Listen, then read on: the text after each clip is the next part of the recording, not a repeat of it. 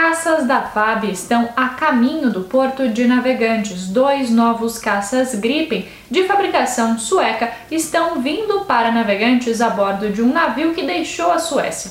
A entrega faz parte de uma nova remessa de aviões comprados pela Força Aérea Brasileira. O primeiro caça da série chegou ao Brasil em 2020, também pelo porto de Navegantes.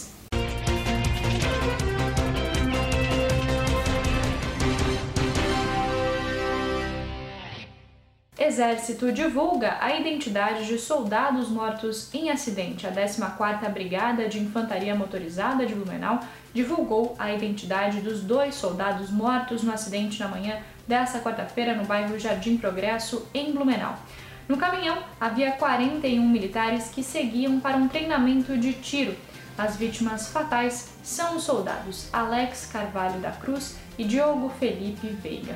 Servidores da educação de Itajaí seguem em greve. Itajaí chega ao oitavo dia da greve do magistério, com cerca de 1.700 servidores paralisados e 21 unidades escolares fechadas. Os números são da Secretaria de Educação de Itajaí. O número representa 50% do atual quadro de servidores da educação. O Sindifós se reuniu nesta terça-feira com o prefeito Volney Morastoni, mas as negociações não avançaram.